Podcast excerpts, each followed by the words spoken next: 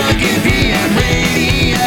Whoa! Hey, this is Dave Pryor. Welcome to the Reluctant Agilist. Today, Mary Kaufman has joined me. Now, Mary is somebody I've done a ton of podcasts with, but she's never been on Drunken PM radio before, so I'm very psyched that she's here. Mary, thank you for making time in your day for this. Awesome. Shout out. Hey, everybody. This is Mary. Thank you so much, Dave, for inviting me to be with you. I'm thrilled. I'm glad that you're here. So Mary and I, just so you have a little bit of the backstory, we used to work together, and we've been doing this series of podcasts on Carol Dweck's book, Growth Minds, or Growth Mindset, I think is what the book is called. And we did 4 of the 5 stages, and the 5th one we're going to redo right now. So I'm going to put links in the show notes to the other 4 podcasts if you want to check them out. But this is a book that has had a massive impact on both of us.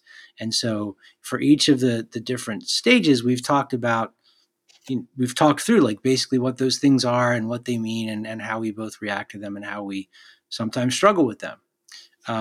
So we're going to go through all that in a second. But before we do, Mary, would you mind introducing yourself to these people and telling them a little bit about your background? Fabulous. Yes, I'm Mary Kaufman. I started out in tech, just a few decades ago as a software developer. Spent some time in a whole variety of business and industry, living at the center of helping bring together business ideas, challenges, and technology, and creating opportunities to leverage technology in ways to transform and uplift and bring new products to market, solve problems, basically enhance the world and make it a much better place to live. So I've had decades of experience working in that field. I was a professor at a university in a master's program. It was called the Master of Information Strategy, Systems, and Technology. I was a part of that program for about 12 years, full-time as assistant professor for 5. And since then, helped lead a small but then highly growing consultancy in the software space. And we worked with Fortune 50 companies and global companies all over the world, worked with them. And then we ended up selling that business. We went from 30 employees to 500, and we sold that business to a large consulting firm. And since then, I continue to get back at the root of helping dynamic project teams and software teams rethink the way they're leveraging technology and working together. And so my role is I'm helping with growth and learning and project development and problem solving. So that's a little bit about me. Cool. All right. Thank you. And I already had to take a failure bow because I got the title of the book wrong. That's okay. So iterative though. So the book is called Mindset, The New Psychology for Success by Carol Dweck. It's been around for a while. But if you haven't picked up this book, I highly encourage you to do so. It's going to have a massive impact on how you react and respond to the things around you. We've talked through 4 of the 5 steps. So do you think, Mary, you could give like a quick recap of what we went through? Happy to do that. Yeah. If you think about the major tagline in the book, it's how we can learn to fulfill our potential. The first 4 topics we discussed really at the core. She compares a fixed mindset to a growth mindset. Fixed, those who believe that intelligence is static and it's really about the desire to look smart, versus a growth mindset where intelligence can be developed. And it's around having the desire to learn, and then it's all about our tendencies. So people with a fixed mindset, they avoid challenges. Those with growth, they embrace them. With a fixed mindset, they view obstacles and they get defensive in the face of those. If you have a growth mindset, you persist in the face of those setbacks. When you think about effort, people who are fixed think it's fruitless. Why try? What's the point? But those with a growth mindset have a view that is a pathway. It helps you to create mastery. The 4th was around criticism. And often those with fixed mindset will ignore it or avoid it or be hurt by it or shut down. Those with a growth mindset will learn to embrace it. And today we are going to wrestle with the topic of the success of others.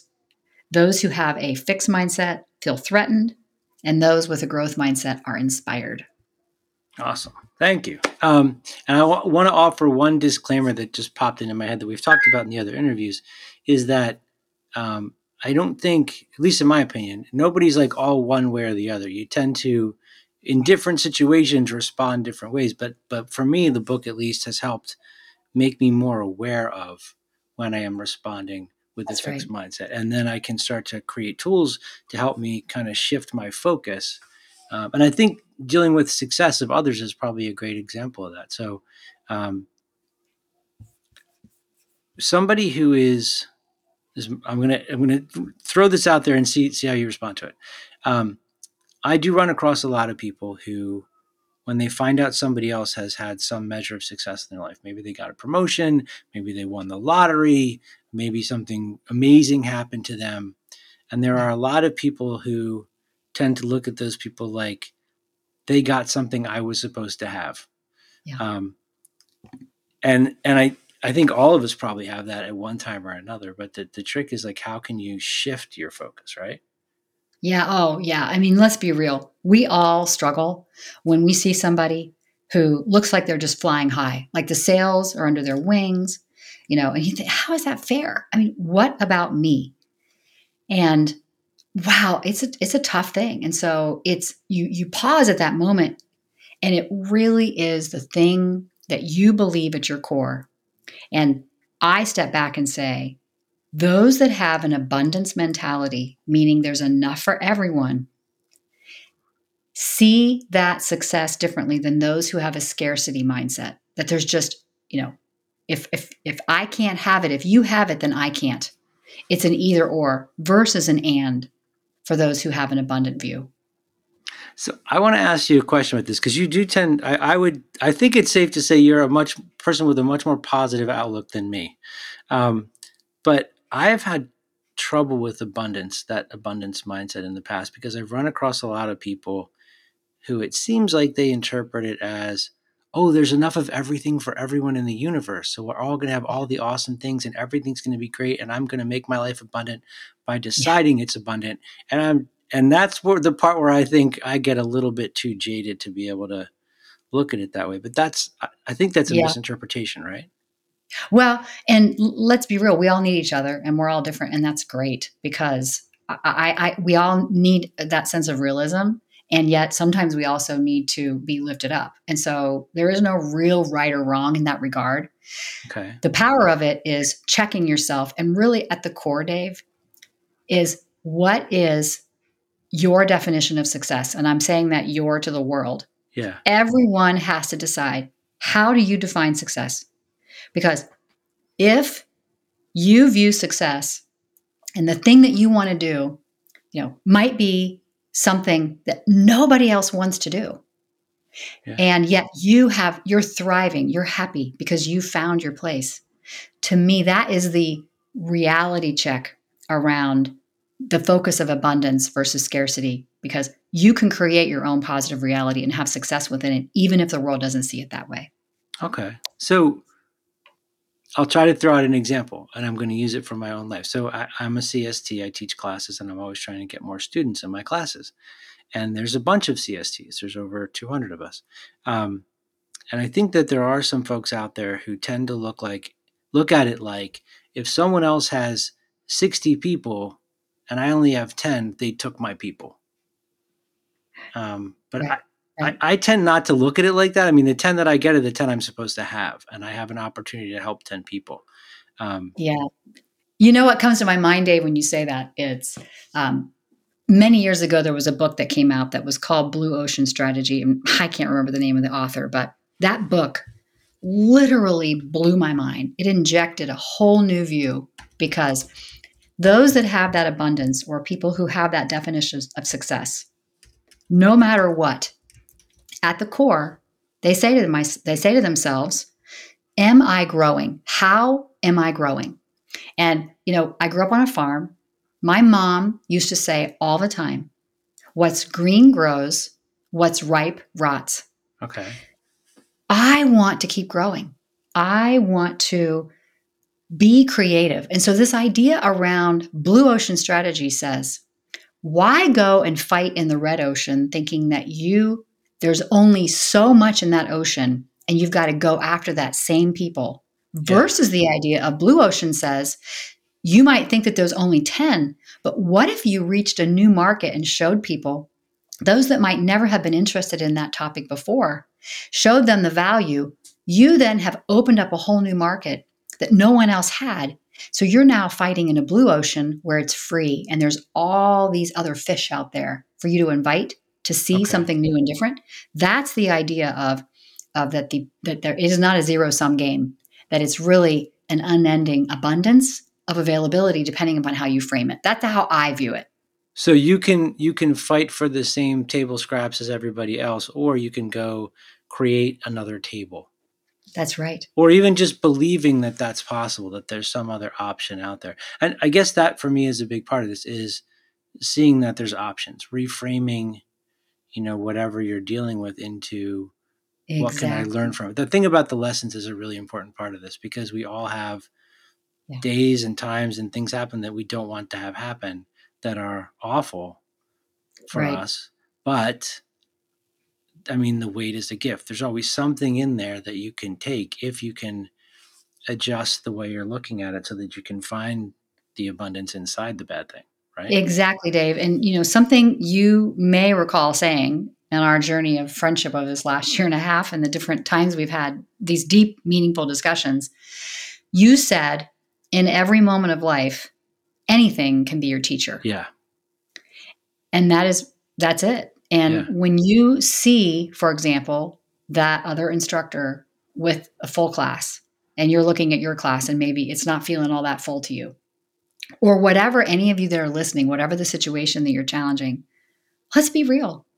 If someone around you has success and you're feeling threatened, the thing to do is to pause and ask yourself, why? Why are you feeling threatened? What is it about that situation? And really get real with yourself, because it might be that person, maybe they worked harder than you. Maybe they worked longer hours. Maybe they tried something new or did something different. The power of it is, can you learn and observe and find out what they did and emulate it? Be inspired by it. Because if you can take a moment and really understand why and turn that feeling of being threatened to saying, how am I going to learn from this? It can change your whole way of being and kind of help you reframe where you are and where you're going. Or even just being envious. So I may have mentioned this story before, but I have a lot of friends who have nice things, like nice, expensive watches, nice, expensive cars, big, expensive houses. And I came home one day and I was talking to my wife. I'm like, all these people that, that I know, they have like Rolexes and fancy cars, and we don't have any of that. And she looked at me and she's like, but you don't want any of that stuff. And I was like, I forgot. I think it's easy to get mesmerized by whatever kind of success, material, career, financial, whatever, and distracted by the fact that maybe if that was what you were chasing, then maybe you could get it, but maybe it's not even what you're chasing.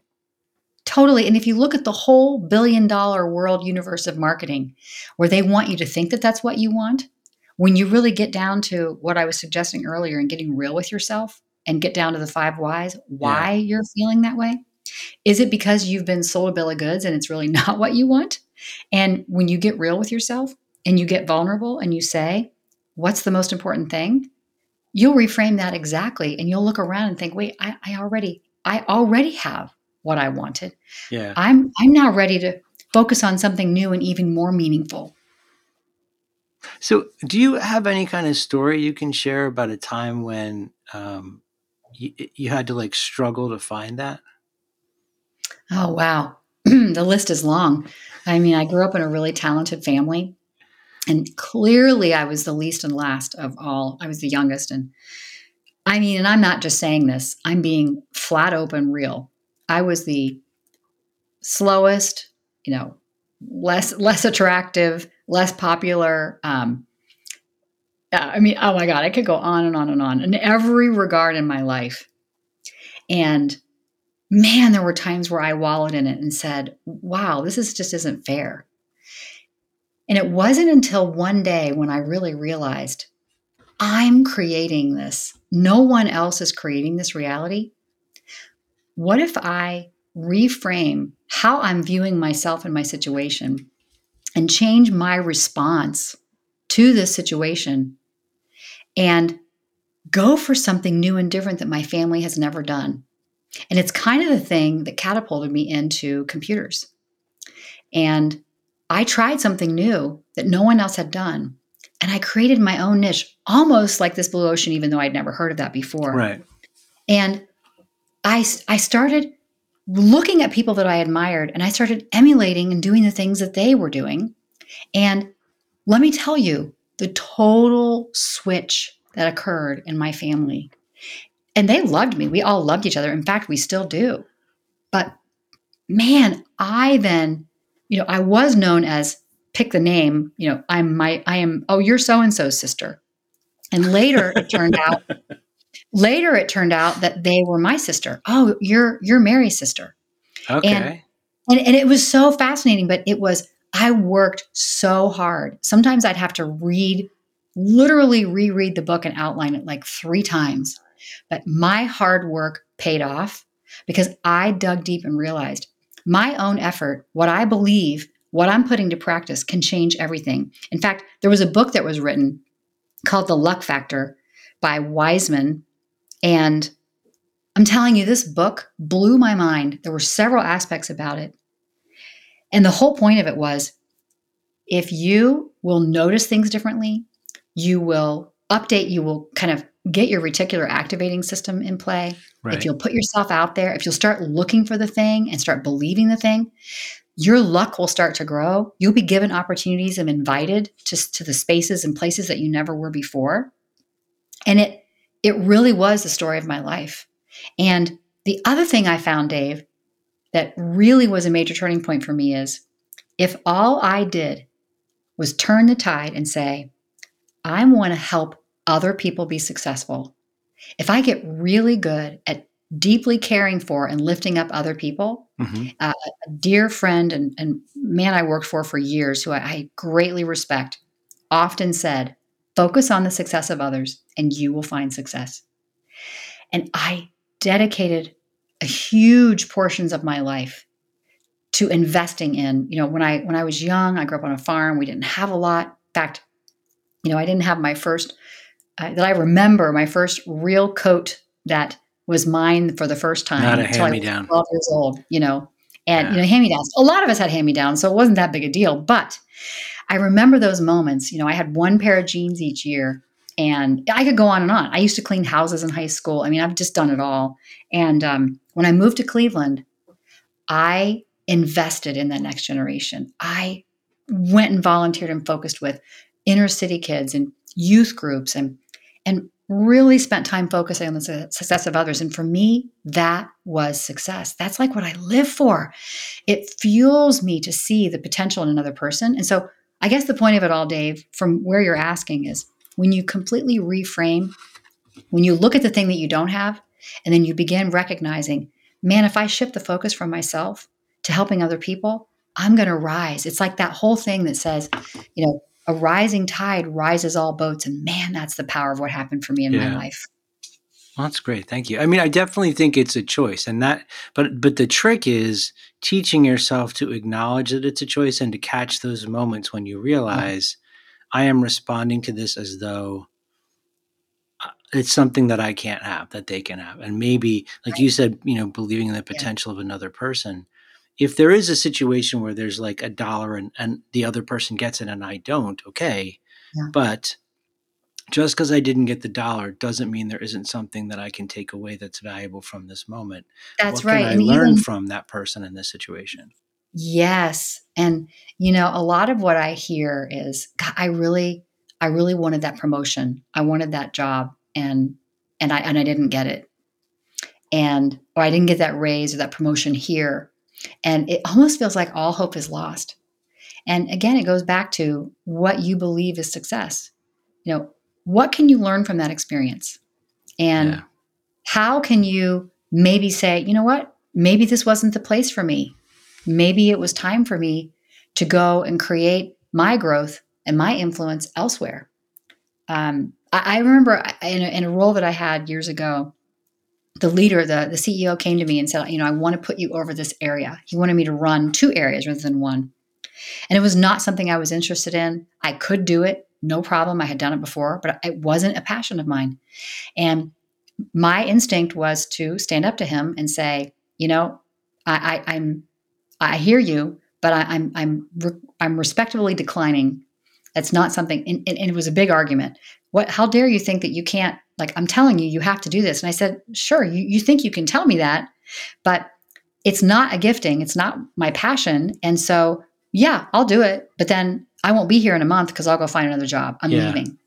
And what turned out was it created an opportunity for us to hire someone who blew it out of the water, who ended up growing to this massive heights.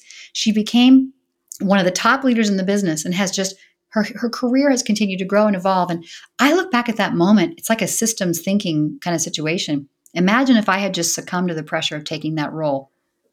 I would have prevented another person from having that opportunity. Yeah. And so it's just, it goes both ways.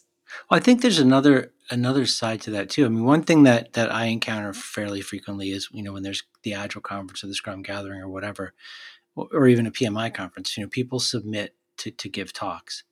And when folks don't get selected, a lot of them take it really personally. Like it's a personal rejection of them. Yeah. Someone else took their spot.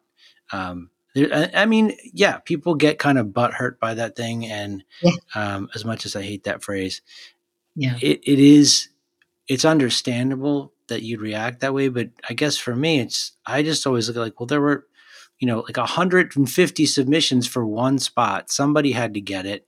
Maybe that other person's topic was that awesome. And maybe the community needs that topic more. It doesn't mean that I'm a failure or I'm bad, but what can I do to make sure I have a more compelling topic next time? Exactly. Yeah. And what can you learn? Like we said before, what can you learn from it? And I know people who will just like take their ball and go home, right? Well, if I didn't get what I wanted, I'll take my ball and go home. It's like, really? You don't want to be you don't want to be around the game or be anywhere near it if you didn't get your way. I mean, who wants to work with people like that? Like I want to learn from those people around me. And humbly, I realize I'm not always going to be the best. It's not always going to be my day. The sun won't always shine on my spotlight. But it's shining somewhere. And if I keep growing and learning and connecting with people who are, eventually things will continue to rise and it will work out. So that kind of just sparked another idea for me, which I don't even know if it fits in this topic, but I'm going to try to throw it out there anyway. Sure. My assumption with people is that each one of us feels like we're the star of the movie. And everybody around us is a supporting character. I've met one person who said they never felt that way. But the thing that it's caused me to have to acknowledge is, today I'm just like a background person. Like for that person over there who's clearly the star of this moment, I'm just like wallpaper. And we all have to play that part sometimes. And I think that's okay. I agree. In fact, I love this. I had never really heard anyone say that. And my head is just swimming right now with the idea around, you're right. You know, we tend to believe we are the star of whatever show is going on. Yeah. And man, the growth mindset, to me, you can wallow in your own self and miss out on all the greatness that's around you. And it's almost like being the Dead Sea, where if you're not taking in the input and constantly evaluating and self-reflecting and growing and getting rid of the crap, you're going to become like the Dead Sea. And, you know, to only be the star means you're never carrying around those around you to ensure you're giving them what they need. It's almost like improv. Yeah, right. And you exactly. Like you've got to create a space for other people to shine so that you can shine too. That's right. Because we can't all be at our best all the time. It's just not, it's not possible. You have to rest at some point. And the more people that you can lift up, the more you have an opportunity to actually see the reflection of yourself and you get stronger. It's just like the old saying that, you know, you're going to become like the 5 people that you spend time with. If you're only spending time with yourself and the spotlight's only on you, you're not going to grow. You're going to start to rot. Yeah. Okay. So what what tips do you think we can offer for people who they may get to the point where they acknowledge, okay, I'm not in, seeing abundance here. I'm absolutely in a situation where that person got something that I needed, that I really needed. And like, how can they turn that around? Well, I think it starts with. Oh wait, I want to add one more thing. So for the folks that are listening, Mary is the most positive-minded person that I have ever met. So specifically, I'm asking you this question because I figured this is you're like a ninja with this. Is my assumption. Well, I want to be clear that I want everybody to raise their hands as high as you can, and then I want you to lower them and say, "Lower your expectations," because I don't know that I 100% agree that I am, but I do tend to. Because it's a learned thing. When I look at my past, I needed to find a way to get back up after getting knocked down. And I learned that the faster I get up, dust myself off, the faster I'm going to get moving again. And so a lot of it was that self-talk. And years ago, I bumped into something. I can't even remember the original author. But the second guy that I learned this from, his name's Tim Kite, is this concept of an algebraic equation that is E plus R equals O. E is event. An event happens to you. In this case, somebody else is successful. And you have a choice to either feel threatened or inspired. And your response is the E plus R is your response to it. How are you going to view that situation? So everyone that's listening right now, I want you to think of a time when someone near you had success and you're looking at it and you start to feel envious or jealous. Because I could raise my hand and put myself at the top of the pile. I absolutely feel threatened. I get that feeling and I start to feel like, oh my God, I have fear. Will I ever have a chance to succeed again? And what I do I'm being real.